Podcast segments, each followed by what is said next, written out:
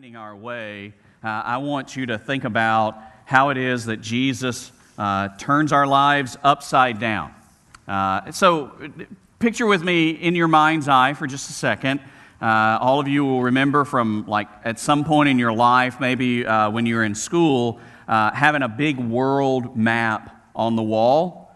so, kind of get that picture in your mind. What does it look like? What did that world map look like. Uh, all the continents there stretched across, you know, that big map that was on in your classroom. Uh, maybe somebody, maybe you've got one at your house. You really like maps, and so you've got one uh, on a wall in your home as well. But you can probably pull that up uh, in your mind as to what a, a world map looks like. Now, let, let me show you one uh, instead. Uh, is this the picture that you had in your mind? No. Is there, is there something wrong with that particular picture. I mean, all the you can read all the letters. I mean, it says Greenland down there in the in the bottom left, and Australia is up there, kind of in the top right, and uh, the Russian Federation is over there on. That's not the way that we look at maps, is it? You know, this, this, is, a, this is an actual map that you can buy in a, uh, online. You can buy one of these in a store. Uh, obviously, it's called an upside down map. Uh, really clever uh, titling there by the marketing department of the map company. Uh, but it, it is intended to get you to think about things differently. I mean, uh, you know, we call it the North Pole because a scientist decided it was the North Pole and it was up on the, uh, and it was up in space. I don't know that there actually is up in space but, but that it's supposed to be pointed upward. And, and so this turns everything around. And we're not used to seeing the United States over on that side and flipped upside down, and Alaska toward the bottom, and Brazil toward the top. And Australia is supposed to be over on the other side and down. Uh, this kind of makes you reframe everything. It, makes you notice things that maybe you never noticed before. It, it, it makes you, you know, kind of take stock as to how you've always peered into what you think is reality. That's what the life of Jesus does to us is it, it begins to turn things upside down. It forces us to look at life through a different lens, to look at life in a different kind of way. And so I want you to look with me this morning at John chapter 8, this continuing saga uh, of Jesus being revealed to us. And, and specifically in this particular section of the Gospel of John, Jesus is confronting all of the wrong ways that people look at him and understand him. Uh, this is, again, the continuing portion of the story where he is having to confront the crowds and the religious elites because they're looking at Jesus all wrong and misunderstanding him. Here in John chapter 8, I'm going to begin in verse 31, read down through the end of the chapter, a little bit of a lengthy passage, but one that is really worth our efforts this morning. It says, Then Jesus said to the Jews who had believed him, If you continue in my word, you really are my disciples. You will know the truth, and the truth will set you free. Well, we are descendants of Abraham, they answered him, and we've never been enslaved to anyone. How can you say you will become free? Jesus responded, Truly I tell you, everyone who commits sin is a slave to sin. A slave does not remain in the household forever, but a son does remain forever. So if the son sets you free, you really will be free. I know you are descendants of Abraham, but you're trying to kill me because my word has no place among you. I speak what I have seen in the presence of the Father, so then you do what you have heard from your father. Abraham, they replied. Well, if you were Abraham's children, Jesus told them, you would do what Abraham did, but now you're trying to kill me, a man who has told you the truth that I heard from God. Abraham did not do this. You're doing what your father does. You weren't, we weren't born of sexual immorality, they said. We have one Father, God. Now, let me pause here and, and just explain why they accuse Jesus of accusing them of being born of sexual immorality. Eh, these are, these are a group of Jewish people that can trace their lineage perfectly through only Jewish ancestors all the way back to Abraham, who is the father, the progenitor, of all of the Hebrew people. He's the first one that God calls out of a land called Ur, and he, and he, and he gives Abraham 12 sons who create the 12 tribes of Israel. And these are the Jewish people that literally they can trace their genealogy all the way back to Abraham, and there are no non Jewish people in their family heritage. And so they're saying, if you, they're saying to Jesus, if you're accusing us of not having Abraham as our father, then you're saying that somewhere along the way that there was a Jewish man or a Jewish woman in our family history that committed a sexual immorality by having an affair with a non-Jewish person who was not their spouse. That somewhere somebody fooled around. And so that's why their hackles are raised at this particular point. I don't know exactly what hackles are, but it sounds really good. So continue on in verse 42. Jesus said to them, if God were your father, you would love me because I came from God and I am here, for I didn't come on my own, but he sent me. Why don't you understand what I say? Because you cannot listen to my word. You are of your father, the devil, and you want to carry out your father's desires. He was a murderer from the beginning and does not stand in the truth because there is no truth in him. When he tells a lie, he speaks from his own nature because he is a liar and the father of lies. Yet because I tell you the truth, you do not believe me. Who among you can convict me of sin? If I am telling the truth, why don't you believe me? The one who is from God listens to God's word. This is why you don't listen, because you are not from God. The Jews responded to him Aren't we right in saying that you're a Samaritan and you have a demon? I do not have a demon, Jesus answered. On the contrary, I honor my Father, and you dishonor me. I do not seek my own glory. There is one who seeks it and judges. Truly, I tell you, if anyone keeps my word, he will never see death. Then the Jews said, Now we know you have a demon. Abraham died, and so did the prophets. And you say, If anyone keeps my word, he will never taste death. Are you greater than our father Abraham, who died, and the prophets died? Who do you claim to be? If I glorify myself, Jesus answered, my glory is nothing. My Father, about whom you say he is our God, he is the one who glorifies me. You do not know him, but I know him. If I were to say I don't know him, I would be a liar like you. But I do know him, and I keep his word. Your father Abraham rejoiced to see my day. He saw it and was glad. The Jews replied, You aren't even 50 years old yet, and you've seen Abraham? Jesus said to them, Truly I tell you, before Abraham was, I am. So they picked up stones to throw at him, but Jesus was hidden and went out from the temple. Uh, like I said, a lengthy passage, one that's pregnant with meaning, and, and some ideas that we need to be able to deal with. So let me just launch in here. Radical claims demand, require radical responses. And Jesus is making some radical claims about himself. I mean, throughout this whole passage, uh, starting much earlier in earlier chapters, we've been trekking through them. And all through the rest of this gospel, we're going to see Jesus make some incredibly radical claims about himself. I mean, think about it for a moment. If there was somebody you knew who suddenly began claiming equality with God, who began claiming that, that they knew or that they existed before some ancient character like Abraham, I mean, you would have to say that's a pretty radical claim that you're making. This is not normal uh, uh as to what people talk about. But Jesus makes these radical claims for himself. He says in verses 32 and 36 that he can set people free from sin. He speaks in verse 38 about what he saw in the presence of God the Father. And so he is claiming that he has previously been in the glorious realm. In verse 42, he says that he actually came from God, that he has some kind of origins in eternity. In verses 51 and 52, he speaks about how he can grant eternal life.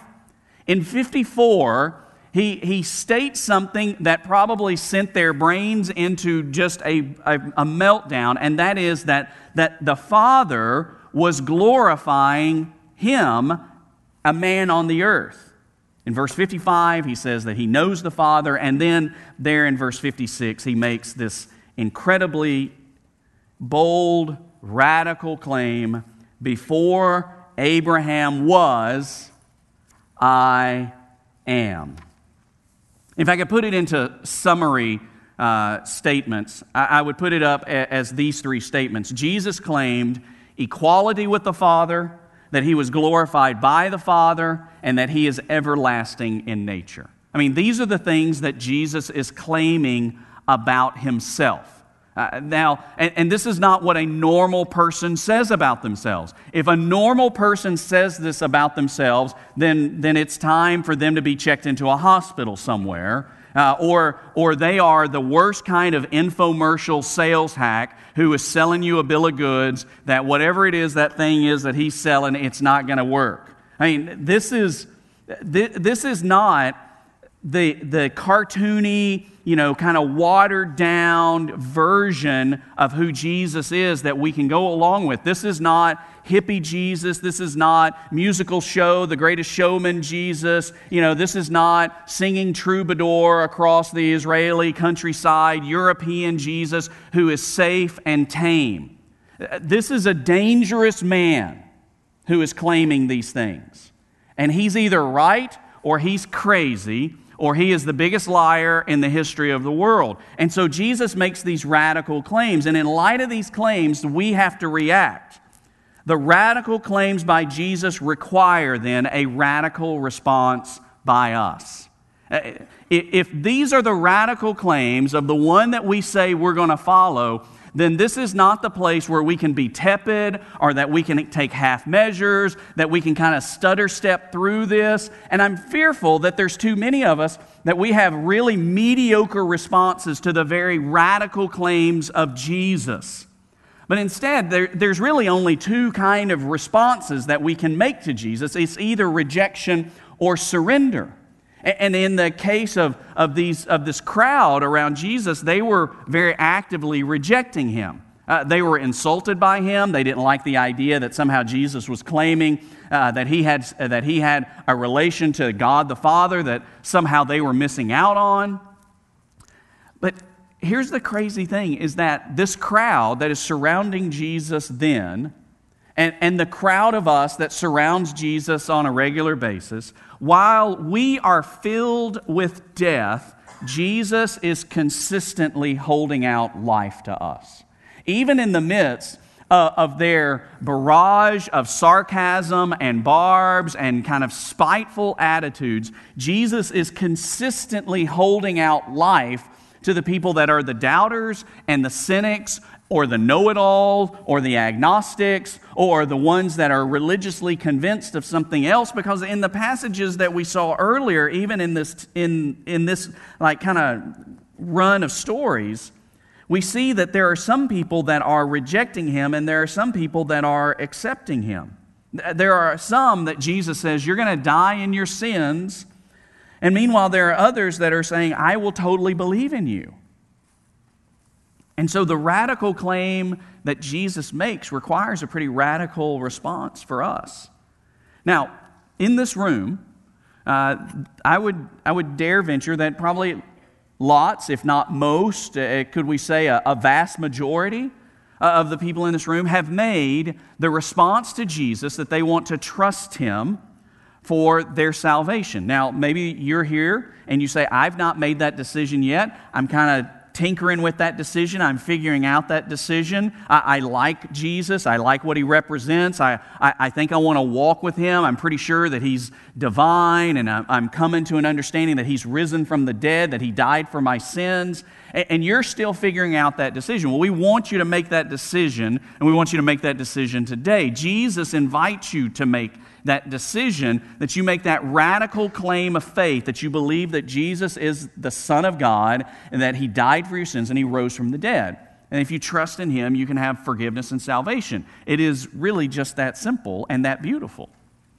And so once we've made that decision, then how do we display this radical response? Now, in this passage, there are lots of different ways that I could frame this up, but I, I chose four Four daily displays of our radical response. How is it that, that you can put on display that you have responded appropriately to these radical claims by Jesus? I've got four. I'm going to try to move through the first three really quickly and then settle in for a few extra minutes on the last one.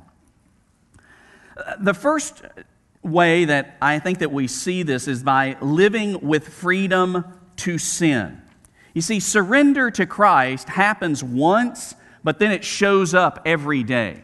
You know, you get freed from the grip of sin on your life that brings condemnation, that brings eternal judgment, you get freed from it like a sentence has been expunged from your record. Like the, the judge had decided you deserve life in prison, and Jesus comes along and he frees you from that sentence. He frees you from that punishment. And now you're free from that punishment. And so now we get to walk in freedom from that sin and from that punishment on a day by day basis. There in verse 32, it says, uh, You will know the truth, and the truth will set you free. In verse 34, he says, I, Truly I tell you, everyone who commits sin is a slave to sin, and a sin does not remain in the household forever, but a son does remain forever. So if the Son, speaking of himself, sets you free, you will really be free. If you're a believer, sin no longer has authority over your life. However, you can still give it your affections. And so we need to be careful of how we walk because sin does not have authority, but you can surrender your affections to it. So find your joy and your satisfaction in the one who is divine rather than in the things that are temporary.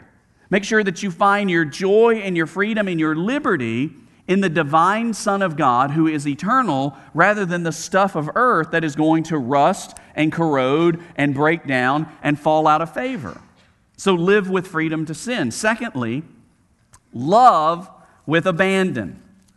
In verse 42, Jesus said to them, If God were your Father, you would love me, because I came from God and I am here.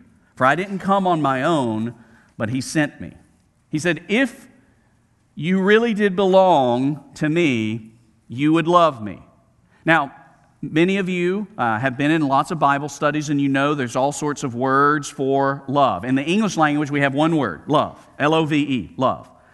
But in the Greek language, and some of you, this is well worn territory for some and new for others. In the Greek language, that uh, was common 2,000 years ago when the New Testament was written, there are multiple words for love. There is a word for friendship kind of love, brotherly love. The city of, uh, north of us in Philadelphia, it's called the city of brotherly love because the Greek word phileo means brotherly love.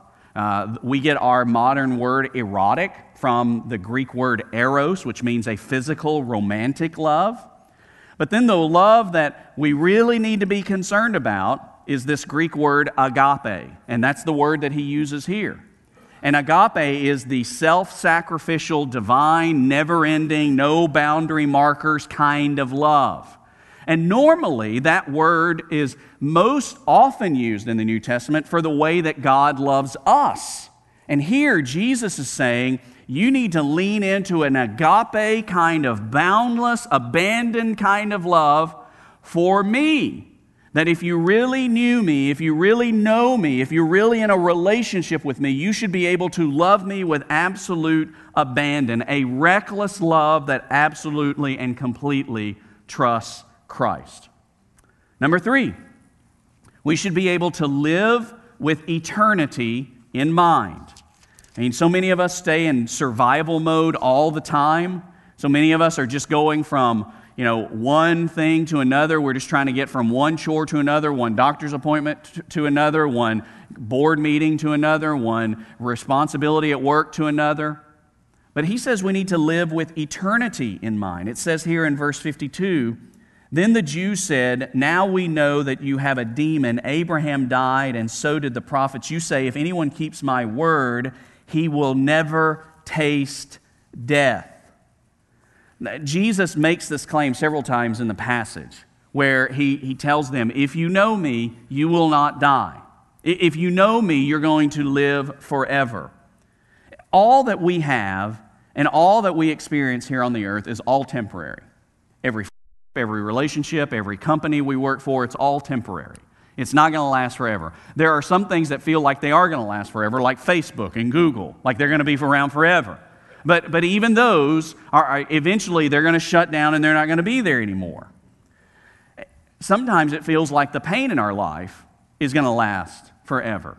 Like the sadness, the depression, uh, it feels like that the, uh, the, the diagnosis, the disease is just, it's never going to let, it, it's never going to loosen its grip on us. But even those things, even our pains, are not going to last forever. Uh, sometimes we feel like we're on, you know, that we've experienced a high, a joy, uh, a, a success in life that becomes all defining for us. But even that's not going to last forever. Was it just this past week that somebody in South Carolina won the Powerball jackpot? $1.6 billion. Now, here's what I want to ask you. Now, it was um, less than a year ago that another person won a jackpot that was not quite that big, uh, but it was right around a billion dollar jackpot. Is there anybody here in the room that you could raise your hand and you could tell me the name of the person that won that jackpot?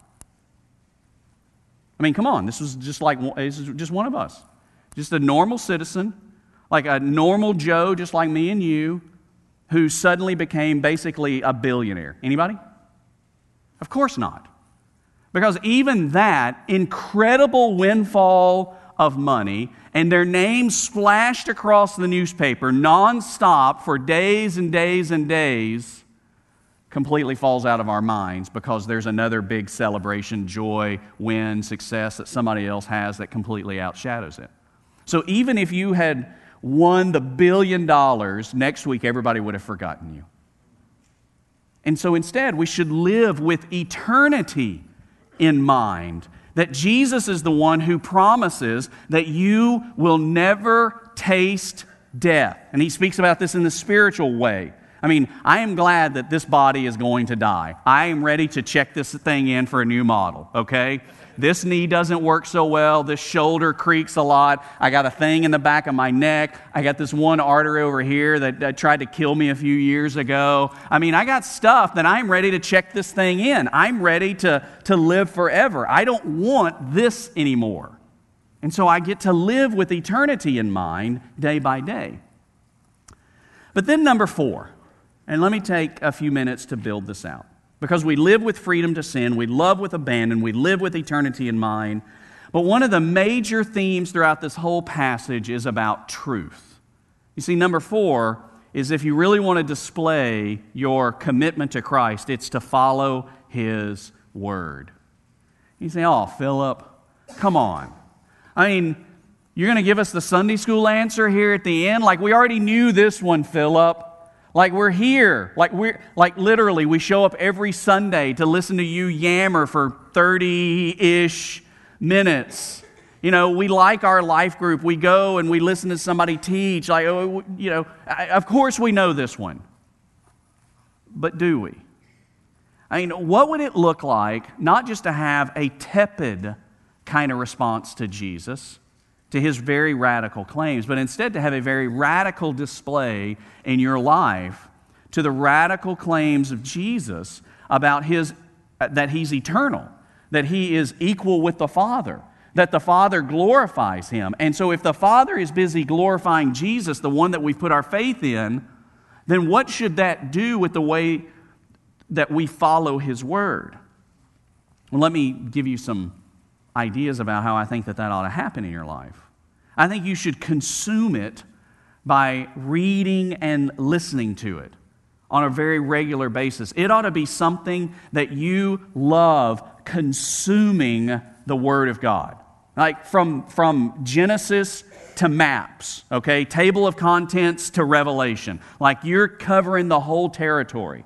And now we've got all these beautiful devices, and, and, uh, and, and you can listen to it with your phone, or you can listen to it online, or, or you can read it in various modern translations, or if you want something that is soaring, archaic, kind of Shakespearean language, you, you know, we've got older, mo- older translations from a few hundred years ago. I mean, there's all these beautiful paraphrases and, and, and, and word for word translations and optimal equivalences and all this kind of stuff that you could absolutely just consume the word? Is there a consuming passion and desire in your life for the word of God? Or is it something that you just feel like you have to check the box? Okay, I need to read a chapter today, I need to work through something.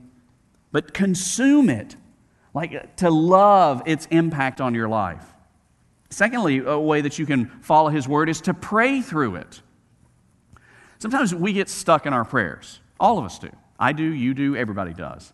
Like you've prayed about a certain thing so many times that you just don't know what else to pray about it.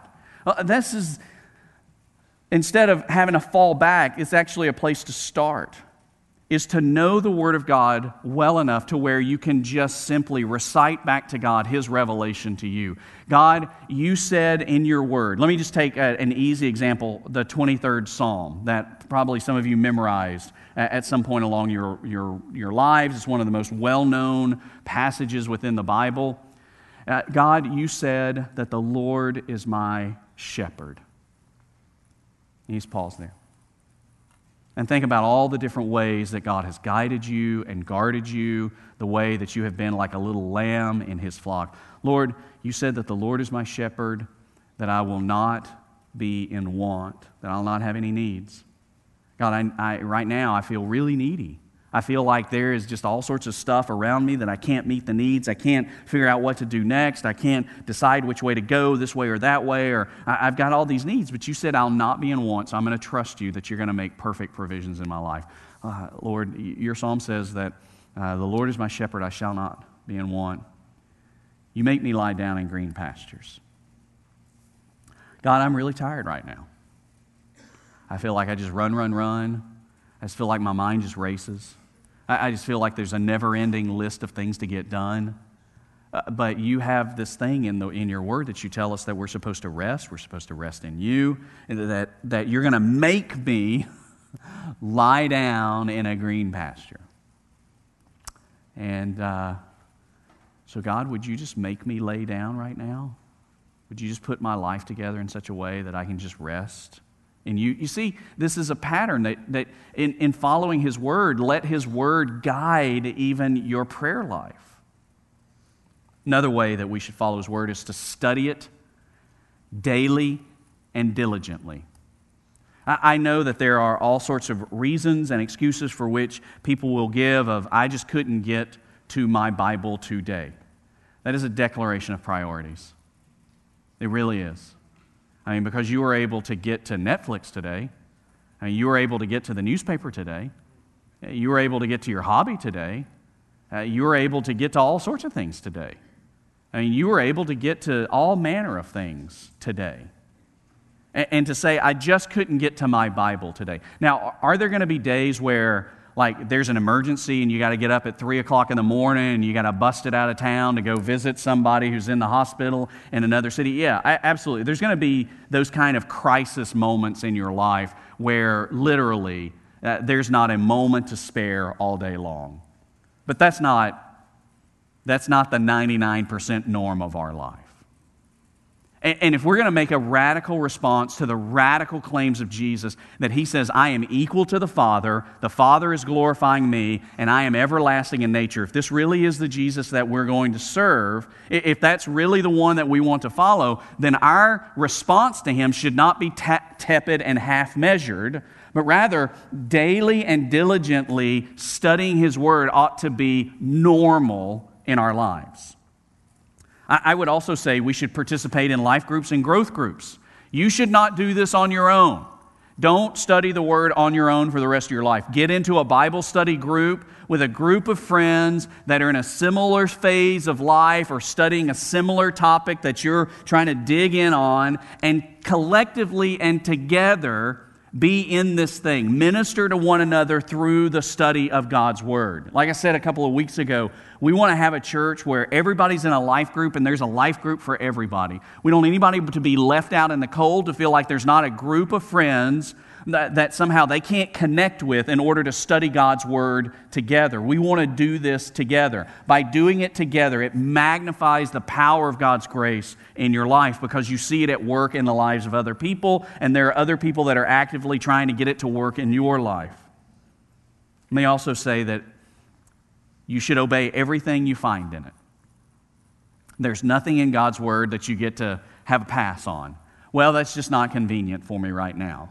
I know that whole thing in there about tithing and offering is there, but it's just, you know, it's just not convenient for me right now. I know that whole thing is in there about, uh, about making disciples, but it's just not convenient right now for my relationships. I know that I'm supposed to be compassionate to the widows and to the orphans, but that just doesn't fit into my frame of life right now. There's nothing in the Bible that is extracurricular and that is optional.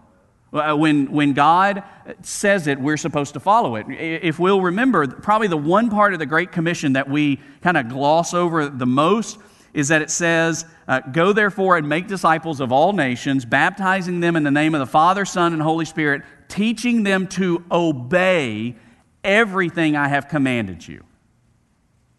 And you say, Well, I don't, I don't know everything that God has commanded me. Well, go back up to Numbers 1 and 3 and, and start making a list. What are all the things that Jesus has commanded us that we should be following? And everything that I find in God's Word, I'm going to obey it.